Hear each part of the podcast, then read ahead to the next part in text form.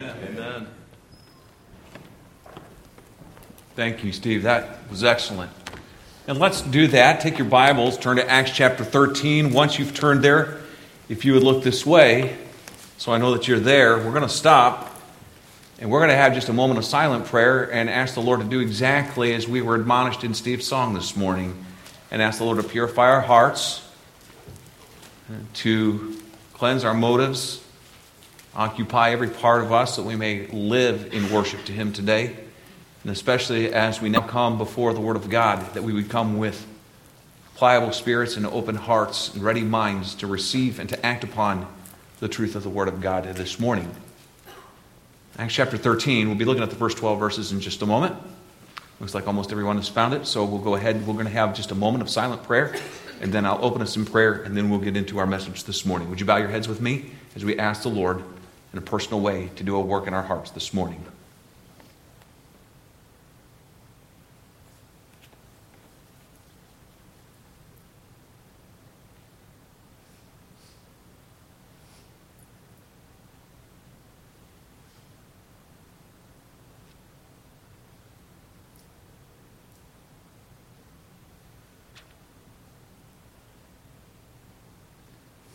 Father, even with a very brief prayer, we acknowledge not only your presence, but your power and our need.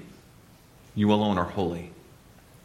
And though positionally you have made us holy in Christ and we are sanctified through the blood of Christ, we who have received eternal life by faith in your Son, the Lord Jesus, we need you to sanctify our hearts and purify our motives and occupy our thoughts so that we may worship you with every part that as we worship you this morning, we would worship you in spirit and in truth, that we not just be filling a pew, making a respectable appearance, coming to maybe hear some new thing or get some practical tip that'll make our life easier. But we come today and we echo the prayer of our Lord Jesus Christ that we would be sanctified through the truth. Lord, through the power of your Holy Spirit, would you transform us through what we hear today? That we would leave here encouraged, equipped, and transformed.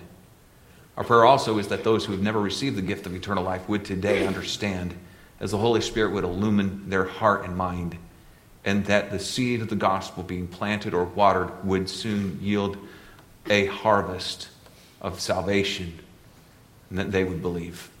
And so, Lord, would you be honored now as we open your word together? In Jesus' name, amen.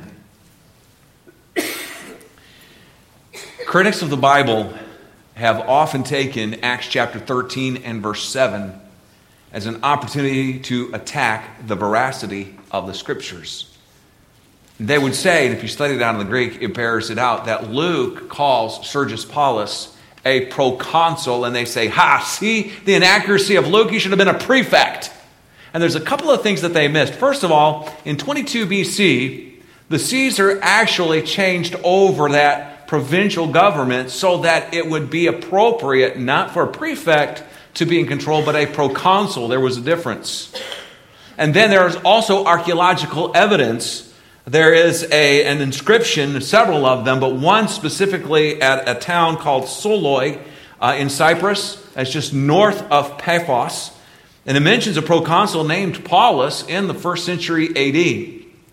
His name also appears along the Tiber River in Rome. There, is, there, there are several monuments along the river naming some of the proconsuls and different things. And uh, Sergius Paulus was one of those that's listed there. In, in about AD 47, he served in that region. Part of his job was to actually control the Tiber River and control it from overflooding its banks. He actually, the Bible calls him an intelligent man here in Acts chapter 13, and he actually wrote a book. It's not in, existence, there's only references to it that we have uh, inscriptions, references to a book that he wrote on natural history.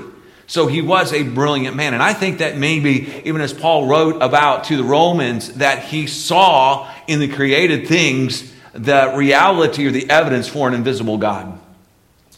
And he was searching. So look with me this morning at verses 1 through 3. Is first of all, I want us to look at the fact that God commissions faithful servants. In verse 1, now there were in the church that was at Antioch certain prophets and teachers And, again, what's a prophet? Well, one who forth tells the word of God. So it was in the sense of those who were preaching and proclaiming truth. Were they also revealing new truth? Those that were apostles were, uh, because they were the ones through whom directly Jesus had commissioned them that through his Holy Spirit they would preach and write down eternal scripture. And so the uh, prophets in the Old Testament, the apostles in the New Testament were the ones through whom the revelation of the scriptures came by whereby we have the completed word of God. But these prophets would proclaim, and even in a sense, not only am I a prophet when I preach the word of God, but whenever I speak to eschatology, that is the end times, as the Bible declares what is yet to happen, things like the millennial reign of Christ, and the rapture, the great white throne judgment, things that have not yet happened that the Bible prophesies in that sense. I am prophesying, but only according to Scripture. There is no new revelation. We have the completed revelation of the Word of God. But these men were, were prophets and teachers. And in, over in uh, Ephesians chapter 4, we see a reference to uh, pastors and teachers. That's one office or, or, or one uh, ministry. And so it's very similar here prophets and teachers. So I believe that as it's dividing up all of these men, it's not dividing some into prophets and some into teachers. I believe all of these men by name are listed because they were leaders in the church at Antioch. Remember, Antioch was a city, the third largest in the Roman Empire. It had a population estimated between 500 and 800,000 people. And so the people that were being saved at Antioch, and as that was building, matter of fact, it got so big when Barnabas went to Antioch, sent by the elders in Jerusalem, he saw that there were so many people being saved. He needed help in teaching and discipling. And so he actually left a, a vibrant ministry and went off in search of Saul, the Apostle Paul, and found him and brought him back to help in that ministry. Now we see that God had brought other leaders or developed other spiritual leaders, and they are listed by name at the church at Antioch. So, continuing on, uh, there was uh, Barnabas and Simeon, that is called Niger, Lucius of Cyrene, and Manaen, which had been brought up with Herod the Tetrarch and Saul. A lot of interesting names there and things that we could get into, but um, I, I, think it would dilute from the, the point of where I'm trying to go with the message this morning. Um, except just to say, just a very brief thing, it's interesting that Herod the Tetrarch was, uh, was, a, was brought up with Manaen Herod the Tetrarch was a Christ denier and a persecutor of the church. He is the one who had John the Baptist executed. And yet here is Manaen, who is a leader, a prophet, and teacher in the church at Antioch. Isn't it interesting? Two guys that grew up together, both uh, from an aristocratic uh, background, and yet one is saved and, and the other lost. In verse 2, and as they ministered to the Lord and fasted, the Holy Ghost said, Separate to me Barnabas and Saul for the work whereunto I have called them. And when they had fasted and prayed and laid their hands on them, they sent them away. So God commissions faithful servants. These spiritually gifted ministers of the word had already been faithfully serving the Lord. Hey, don't expect God to call you to new fields if you're not faithful to labor in the field where you are right now. And yet, let's not be surprised when at Berean Baptist Church, God calls faithful laborers to other places. Someone just recently shared with me that they are probably going to be leaving Berean to because they have they have moved further out and they met a pastor of a local church there, fundamental, independent, Bible preaching, solid church. And they said, he, this guy said to me, Pastor Todd, we have been meeting people all through the community. We've had gospel opportunities. Me and my wife both have had gospel opportunities, and it's really hard to try to get people to come here. Or if we're saying, they say, well, where do we go to church? To say, well, we go to Berean, but you need to go there. but the reason why they're going there is because God's giving them gospel opportunities. They want to help a local church in that area reach that area for the gospel. That's a good reason to leave a church. And you know, while I hate for anybody to leave Berean, it excites me that that's the reason they're leaving. It is a ministry purpose. It is for the sake of the gospel. It is for strengthening a local church. Because you know what? The kingdom of God is not about just Berean Baptist Church. It's about the church. And if God, and I was sharing this with this person, I said, you know what? I said, if Berean is the place where God brings people and we are able to disciple them and we are able to train them and we are develop, help them to develop spiritual leadership abilities. And then when they get to that point, God takes them to other churches where they don't have that and where it's needed. And they can come alongside a faithful pastor in another ministry and help that ministry to grow and reach that community for the gospel. Then God be praised. Because you know what? Someday when we're in eternity, it's not going to matter how many people we accumulated here. It's how many people did we disciple and train who went out and did the work of the ministry. Now, I want to see God grow Berean Baptist Church. Don't misunderstand that. But, folks, it's not about numbers and it's not about money. It's about God's glory and it's about an eternal purpose and mission that we are on. But God calls those who are faithful. And the people that are going to be going to this new area and to another church have been faithfully serving God. And you know what? We sorely miss people like that. but you know what that does? It also creates new opportunities for ministry for others. And, and, it, and it puts a sense of urgency of the call on others to take up that banner and to take up that ministry and to continue that faithful service moving forward. And so in these things we rejoice, but God calls those who are already faithfully serving. Don't be expecting to sit in your recliner chair watching the Bulldogs win another football game, and all of a sudden an advertisement is going to come on TV, and across the screen it's going to say that you're being called to go somewhere in the ministry. Or the guy's just going to flash something across you. No, God calls those who are already faithful serving. Find something to do, serve God there. And by the way, we got plenty of places where you can start right here at Berean. But find something to do and find a ministry here in your local area and do ministry and serve and be faithful in the field where God has placed you. And as you are, if God wants to open that up and He wants to move you to, to different fields or greater fields of harvest, that's His business. But be faithful right now to serve. These men were leaders in the church.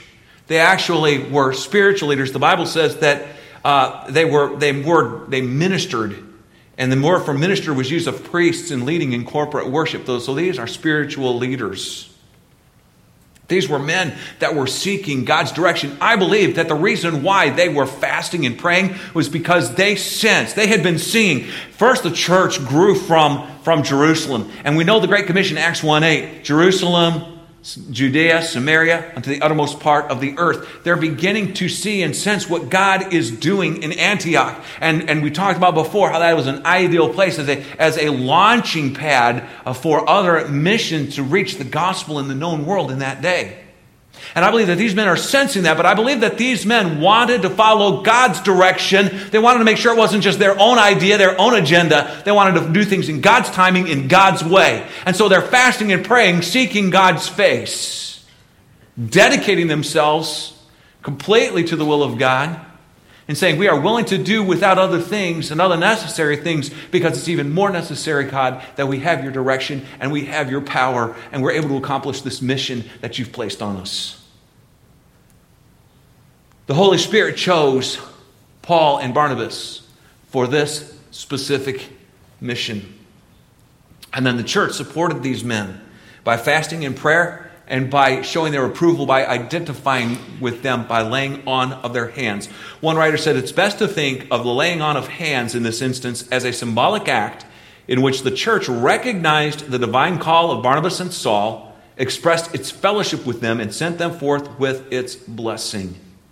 And the other men in, in, in, in verse 1, they stayed at Antioch. Why did they stay in Antioch? Folks, it's a city of between half a million and three quarters of a million people. There were still a lot of people to be reached with the gospel. There were still a lot of believers to be discipled. So God didn't empty all the leadership at Antioch to all go start new churches. There were folks that stayed in one spot there, at least for that time. And we don't know how God spread them out later. But God wanted there to be solid leadership there to continue to disciple the believers and to continue to reach Antioch and its surrounding area with the gospel. Yet God still separated out Paul and Barnabas. Now remember, it was Barnabas that first went there when he heard that men from Cyprus and Cyrene had gone there and proclaimed the gospel, not just to the Jews, but to the Gentiles, and that people were getting saved. And the Jerusalem church heard about it, and they sent Barnabas 300 miles up to Antioch. And when Barnabas sees it, he rejoices what God has done. And he begins to teach and to train and to preach the gospel and to assist them in the work of the ministry. And then it's too much for him, so he goes and he gets Saul, which we know as Paul, and brings him with him. So these were really the first leaders of the church. And God chose to take them. They were chosen not by the church, not by popular vote, not by consensus of the church leaders. All right, which of us need to go? It was the Spirit of God that said, Separate out for me Paul or Saul and Barnabas for this work. So, first, God commissions faithful servants. Second of all, faithful servants go when sent. Look at verses 4 and 5. So they, this is Barnabas and Saul, being sent forth by the Holy Ghost, departed unto Seleucia, which was a seaport. So they went down to Seleucia. Seleucia was 15 miles or so from Antioch. It is commonly believed among Bible scholars that because of its close proximity, the church at Antioch was already evangelizing Seleucia, and that there was probably a local assembly of believers in Seleucia. So it doesn't record, now they may have evangelized in Seleucia, wouldn't surprise me, but it doesn't record that they stopped there, but that was the launching pad, and it's probably that's why. And then, of course, they sailed for thence unto Cyprus. So here's the question when we're sent, well, where do we go? Because God said, Send me forth, Saul and Barnabas, for this mission. Doesn't record necessarily that God says, Go first to Cyprus, but it made sense. All right?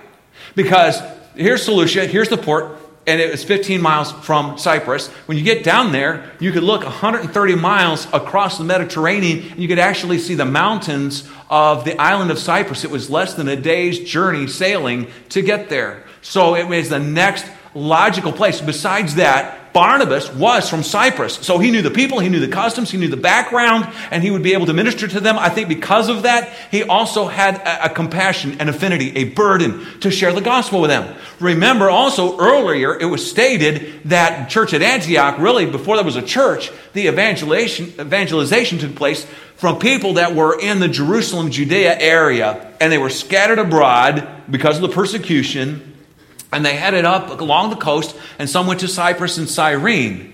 And then some of those from Cyprus and Cyrene come over to Antioch. So some of these people that are in Cyprus, from Cyprus, that are now in Antioch, are involved in the work of the ministry, say, We're busy here, God has called us here, but we still have a burden to send somebody to Cyprus. We've been praying that the gospel would be sent in a greater way to Cyprus. And I believe that's what happened, and God is answering their prayers. So that's why. But you say, Hey, well, where do I go? Go to where you know people need the gospel. Where could that be?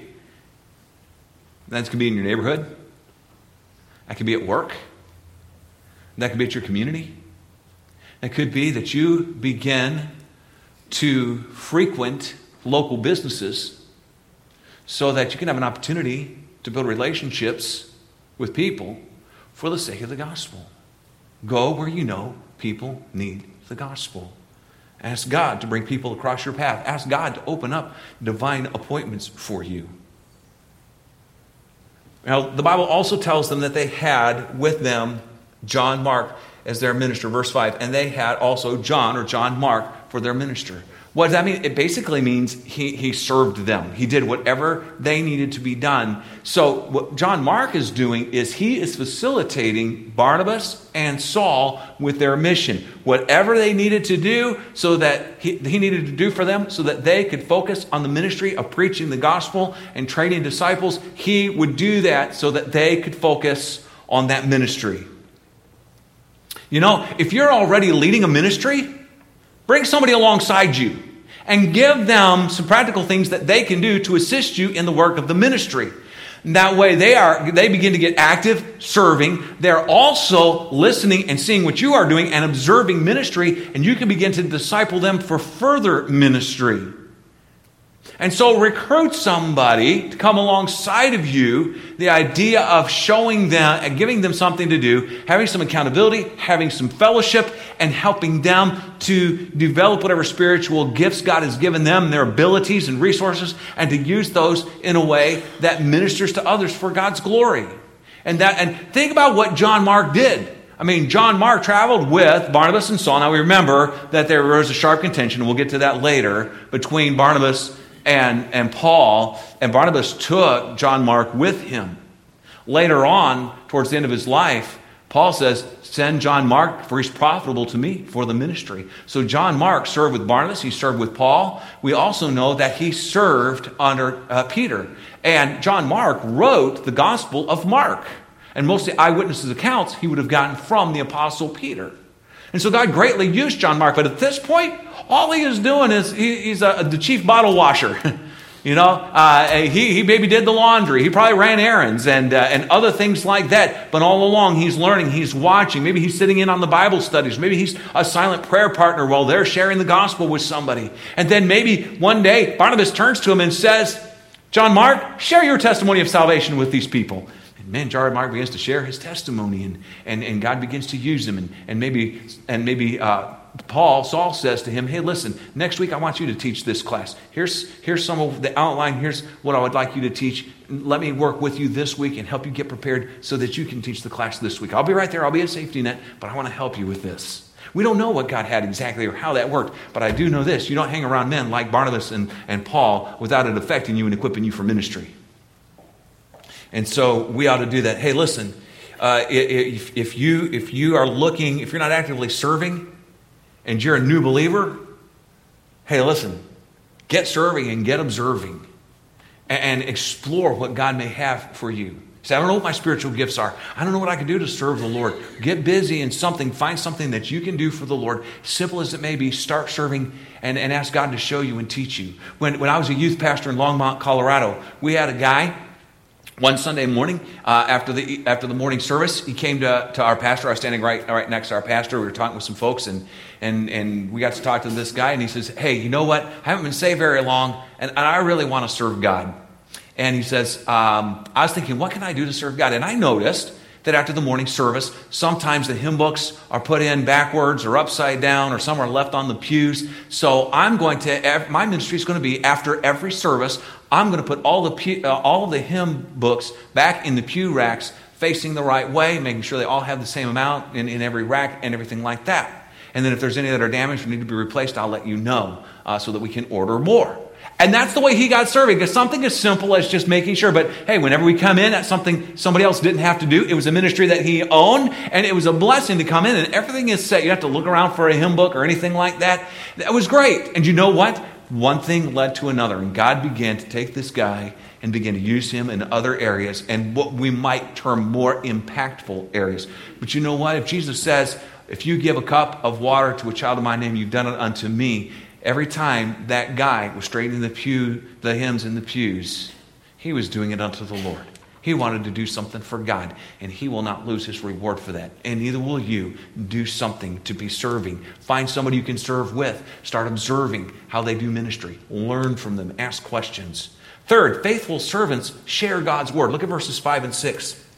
And they, uh, and when they were at Salamis, that's the, a city on the east side of Cyprus, uh, they preached the word of God in the synagogues of the Jews, and they had also John their minister. And when they had gone through the isle of Paphos, they found a certain sort unto Paphos, they found a certain sorcerer, a false prophet, a Jew, whose name was Bar Jesus. Well, faithful servants shared God's word. Now, Paul and Barnabas would have been considered Jewish teachers. Some would have considered them rabbis. They would not have called themselves that but they would have called themselves religious teachers. And so, as a, as a Jew that would been considered a religious teacher, it was within the Jewish culture, it was an accepted practice. Matter of fact, it was a courtesy extended that if you were considered a teacher or a man of the word, as a Jew of the Old Testament, that you could go into any synagogue anywhere in the known world and you would have an opportunity to open up the scriptures and read a portion of the scriptures and to expound on that. Well, man, doesn't that make sense from Paul and, and Barnabas being Jewish to be able to go into a synagogue? I mean, that's a, a common sense, already open door right there. Why not take that? And you know, folks, we should be praying for that. Lord, give me some, man, this is just a common sense, open door opportunity I already have. Lord, I haven't even been thinking about it in the context of the gospel, but thank you that by your Holy Spirit, you just brought to my attention. There's a common sense thing that's already within my sphere uh, of influence or, or, or something that I share in common with others that I can use as a vehicle for the gospel. They took advantage of the opportunity that was afforded to them. Now, verse 5, when it talks about they preach in the synagogues, it doesn't mean that, that we have to stand up and preach. God hasn't called everybody to stand up and publicly address you. Say, I'm scared to death to get up in front of crowds. I could never do that. You know, uh, maybe even teaching a Sunday school class. I might break out in hives. I'm just not a public speaker. You know what? You don't have to in order to be able to proclaim the gospel to others. You know how most people are won to Christ? It is through a consistent, personal, godly testimony that shows the love of Christ holy living and takes opportunities and not to not to every time you're with that person necessarily give them a gospel presentation but when there's an appropriate opening in the conversation that's led by the holy spirit of god to share the gospel to share a testimony. It was just an open door opportunity. What are some open doors for us? How about christmas caroling? Right?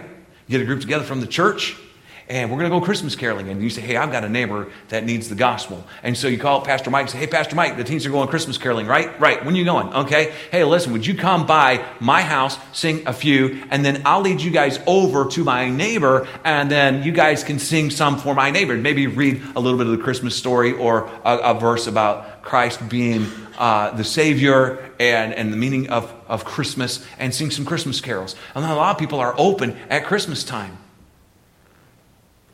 We have gospel tracts that are, that are Christmas themed. And you can just go up to somebody and say, hey, Merry Christmas, and just hand them a gospel tract. You know, a couple of years ago, we had a fall festival um, it was on a fifth Sunday. It happened to be October 31st. It was Halloween. So we had a fall festival. We're going to have, we have a fifth Sunday in October. Again, it's on the 29th this year. Uh, we're going to do the same thing. We're going to have all kinds of activities and different things here at the church as an opportunity to touch people with the gospel, to, to make some, some contacts with people, to build some relationships, and maybe even engage in some gospel conversations that day. Do you realize that that was the Hansons' first time that they, uh, that they were exposed to our church? They live half a mile from us. They would drive by our church all the time. But at fall festival, they said, hey, let's go check out and see what's happening. We've been, we've been curious about that church. And they came, and now they're here and actively involved ministering uh, in our local assembly. Isn't that a blessing? And so there are opportunities like that. Get involved in that. Be a part of that. But you know, one of the things that came up in our planning was, well, hey, Pastor Todd, normally, uh, you know, care groups used to meet more like towards when we had our evening service. And some people came and expressed a concern and said, Look, we have a lot of people that do trick or treating in our neighborhood. And we've always used it as an opportunity that when people come to trick or treat, when kids come to trick or treat, we not only give them candy or whatever the treat is, but we also give them a gospel tract. We don't want to miss out on that. We get an opportunity to pass out a bunch of gospel tracts on that evening, and we want to be able to do that. That's, a, that's an open opportunity right there. Just like Paul and Silas had some common sense, open opportunities. There you go. We're going to be doing Lilburn uh, Daze uh, outreach on uh, Saturday, October the 14th where you can come with your family and, you can come for a half an hour or an hour or, or stay all day as long as we're going to be there, whatever you'd like, and talk to folks and, and share with them about Berean and share your, your testimony of salvation and inquire into their spiritual needs and just reach into the community. There are opportunities for us, open opportunities, and we need to take them, just like Paul and uh, Paul and Barnabas did. Faithful servants share the word of God. Faithful servants anticipate receptive hearts. Look at verse 7. The Bible said, well, let's verse 6, because it kind of introduces into verse 7. And when they had gone through the isle unto Paphos, Paphos was actually the capital city. It's from which the governor, which is Sergius Paulus, ruled the entire island. Okay? Uh, they found a certain sorcerer, false prophet, a Jew whose name was Bar Jesus, which was with or attached to the deputy of the country, Sergius Paulus, a prudent man. Look at this, who called for Barnabas and Saul and desired to hear the word of God.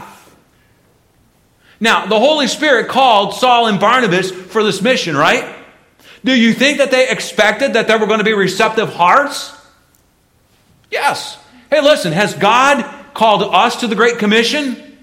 Yes. Should we not then also expect some hearts to be receptive to the gospel? Yes. Absolutely.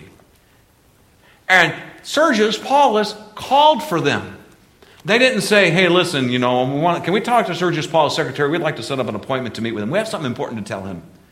No, Sergius Paulus hears the gospel being preached because they're on the east side They're in the big, it's still a big city in Salamis.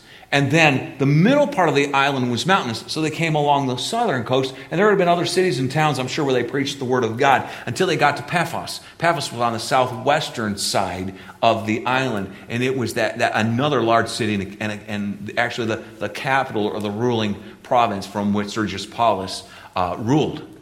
And so they're headed that way. Sergius Paulus somehow hears of it, and he sends for them. He was, a, he was a, a, a, an intelligent, wise man, and he eagerly sent. When it says that he, that in verse 7, the Bible says he desired, that word desired means to be eager, it means to be earnest. He was hungry, he was thirsty to hear God's truth. Folks, there are people out there that are hungry for the bread of life, they are thirsty for the living water. And some of them are beginning to realize only Jesus Christ, only a relationship with God through Jesus Christ is going to fill that need. Some of them are just sensing something in my life's not right. There's something bigger than the, just this life. There's beginning maybe to be some sort of a warning or foreboding in their soul or just a desire to know the God who created all of this. And God is doing a work in their lives. I believe that, that God had been doing a work in Sergius Paulus' life already, and he was receptive. And folks, we who are faithful servants of the Lord ought to expect receptive hearts to the gospel. There will always be people who are open to the gospel. Have you even thought of this? Are people going to be saved during the tribulation? Yes. How many? An innumerable host. Folks are going to get saved during the tribulation. Now, there are some people, as God pours out his righteous wrath in judgments on the earth, that they know that that's exactly what's happening, that God is judging the earth with these, with these different judgments. And they are going to gnaw their tongues in pain and curse God. Instead of realizing this is the almighty, omnipotent, holy God who I've been rebelling against and sinning against, and I need to repent and submit to him and believe on him. Instead, they will gnaw their tongues in pain and they will curse him. But God's going to have two prophets in Jerusalem that are going to preach the truth. He's going to have 144,000 chosen witnesses, not the Jehovah's Witnesses, by the way. These are 12,000 from each of the 12 tribes of Israel. And they are going to preach in the power of the Holy Spirit the gospel. And there's going to be an innumerable host of people saved during that seven years. And, folks, there are folks for us to reach. Do you realize, Christian, that the reason you're still alive is because God has a mission for you? If God, if your mission on earth was done and God was finished with you, what do you think would happen to you? God would take you home to heaven, that's what. But God has you alive because He still has a mission for you to accomplish. Are you being faithful to seek to fulfill that mission? You know, if nobody else was going to get saved until the tribulation, do you think that God would just want us to sit around twiddling our thumbs and just waiting for the rapture? We don't know when that's going to be. Listen, 2 Peter 3 9 says, The Lord is not willing that any should perish, but that all should come to repentance. But what does it say right then before that? The Lord is long suffering to usward.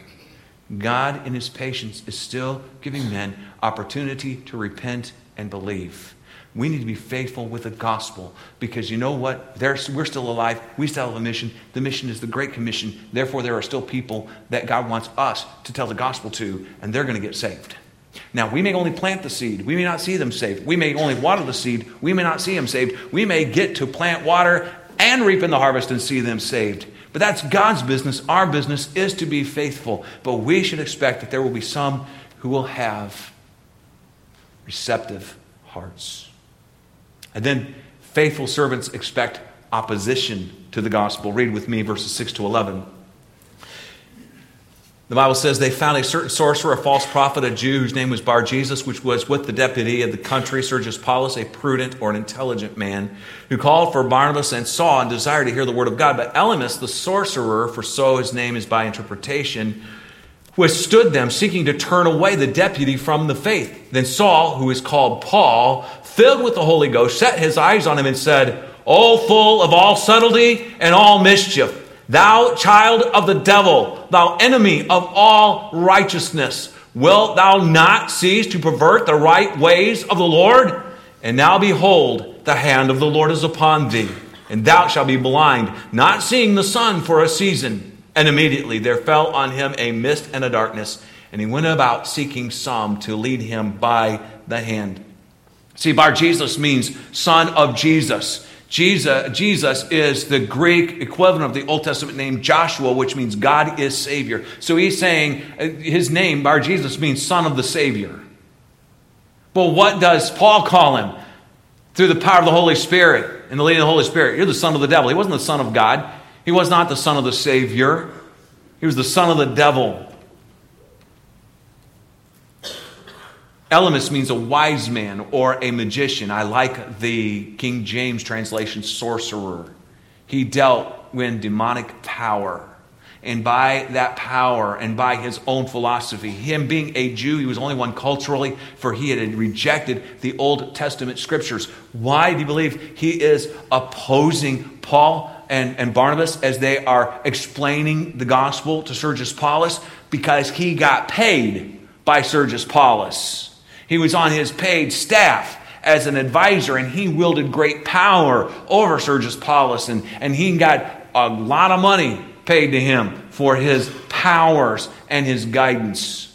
And he tried to train Sergius Paulus in his own philosophy, which was antithetical to the gospel. And so he is actively withstanding. As a matter of fact, the Bible says in his aggressive opposition that he wanted to turn them away uh, from the faith. And Paul talks about he perverted the right ways of the Lord. The word pervert literally means to make crooked. So he was trying to make crooked or trying to divert the straight way or the truth of God as he opposes them. He tried to, and the word, this is interesting too, when he talks about to turn away, it also means to distort or to twist someone's words. So he was purposely misrepresenting the gospel, reinterpreting what Barnabas and Paul were telling Sergius Paulus in an attempt to dissuade Sergius Paulus from believing because he knew that if Sergius Paulus did, he wouldn't have a job. And he would lose all that power and all that influence and all of that prestige. When Saul, led by the Holy Spirit, confronts Elymas, he says, You are full of all subtlety. That's the word for guile. And that word, literally, the root word of that word, subtlety, is the word for bait. The word for mischief is fraud. He purposely taught lies for money, power, influence, and prestige. He was a fraud, a son of the devil, an enemy of righteousness. Therefore, he was an enemy of God, trying to bend and make crooked the straight truth of the Word of God, twisting and perverting the gospel message, trying to change Paulus' mind and pervert him from the truth. It's interesting because Paul proclaims God's judgment on Elymas, but even in that judgment, there is mercy. Notice that Paul says, You will be blind for a season. Elymas experiences directly divine intervention and punishment by God. Again, this is not Paul striking him with blindness. Paul is only speaking at the direction of the Holy Spirit. God is the one who put this blindness on Elymas.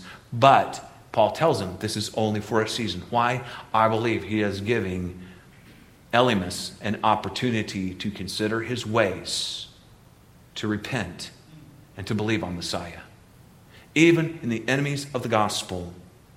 Don't be surprised, folks when people belittle you, when they try to twist your words, when they challenge your intelligence and misrepresent your motives. That's exactly what Elymas did to Barnabas and to Saul. But we need to remember the words of our Lord Jesus when he said, Love your enemies, bless them that curse you, do good to them that hate you, and pray for them which despitefully use you and persecute you. Matthew 5 44. And then, last of all, faithful servants believe that people will trust Christ as Savior. Look at verse 12. Then the deputy, this is Sergius Paulus, when he saw what was done, believed, being astonished at the doctrine of the Lord. as amazing as this miracle was that God struck Elymas blind, that is not what the Bible records Sergius Paulus was astonished at. This idea of astonished is to be consumed, to be marveling, to be amazed, to behold in wonder. He was overwhelmed with awe at the truth of the gospel. And the Bible says he believed. And we need to take God's word literally. He believed. Sergius Paulus is in heaven, and we'll see him one day. And, folks, we need to believe that God will save, that people will trust Christ as their Savior. Maybe your need this morning is to trust Christ as your Savior. You say, Well, will God save me?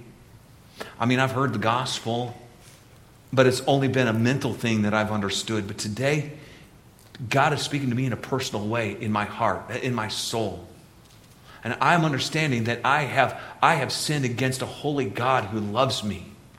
That I, I have broken his law and offended him with my sin, and, and I deserve to die for all of eternity in the lake of fire as the just punishment that I deserve, that divine sentence on my sin.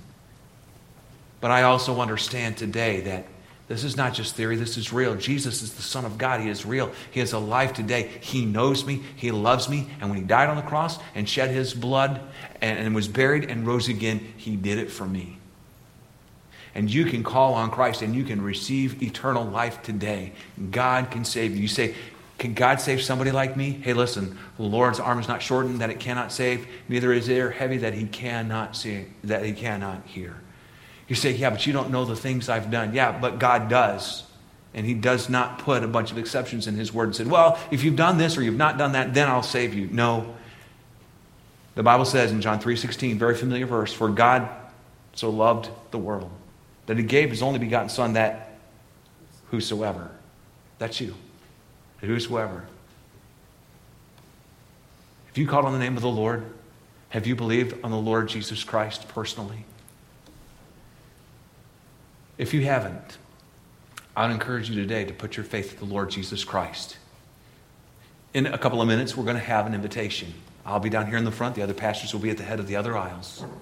We'll stand, our heads will be bowed, our musician will play a hymn of invitation. We'll only have a couple of stanzas.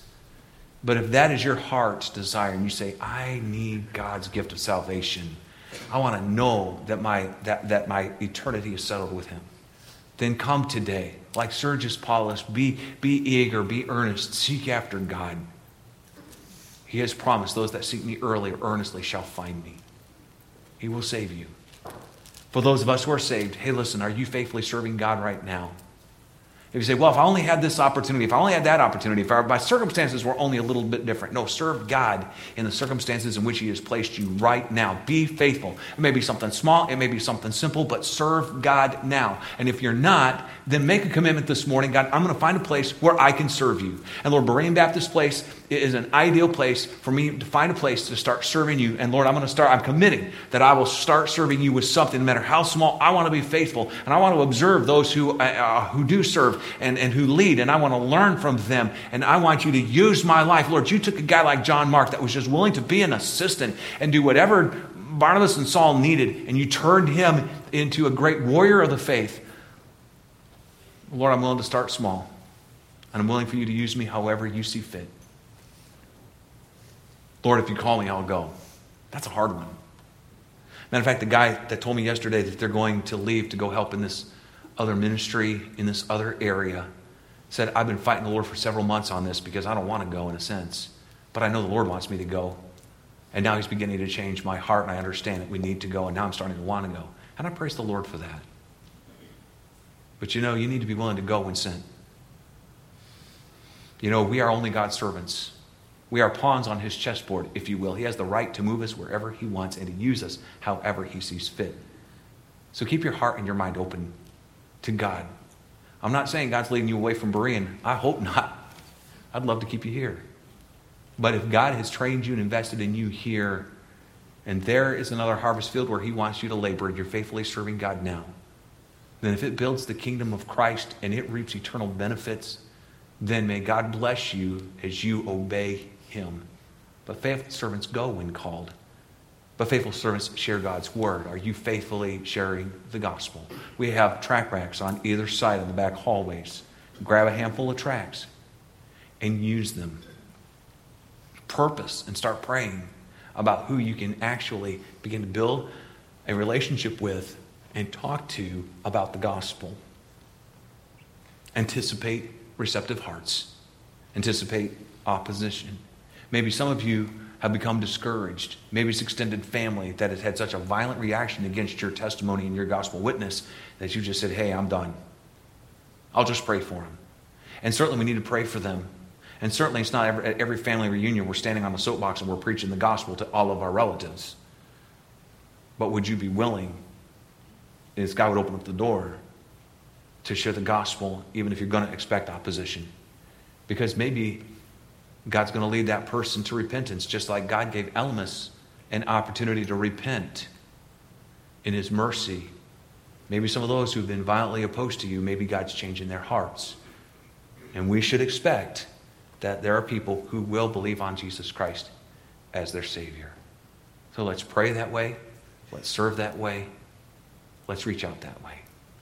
Let's bow our heads. I'm going to pray, and then we'll stand. As a believer, God spoke to your heart this morning, and you would say, I need to make a definite decision and commitment to the Lord.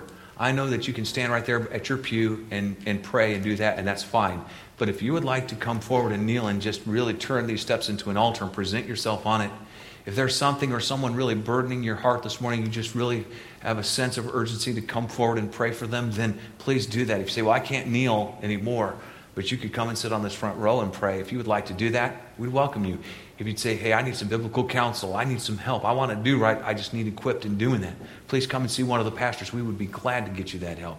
And if you're not sure where your soul would spend eternity, while the music is playing, we're standing with our heads bowed. Would you just make your way forward to one of us and just say, Hey, I want to settle things with God? We'll know exactly what you mean. We'll have somebody, men with men, ladies with ladies, they'll take you to a quiet, private place. Sit down, and in a few minutes, they'll show you the way of salvation from God's Word, answer any questions you have, and you can call on Christ in just a simple prayer of trust this morning. And you can leave here knowing your sins are forgiven and that you have eternal life. God will save you if you'll place your faith in His Son. Heavenly Father, this morning, now do that work which only you can do by the power of your Holy Spirit. Glorify yourself, save souls, and transform the lives of your children. We pray in Jesus' name. Our heads are bowed. Would you stand at this time as our musician begins to play our song of invitation?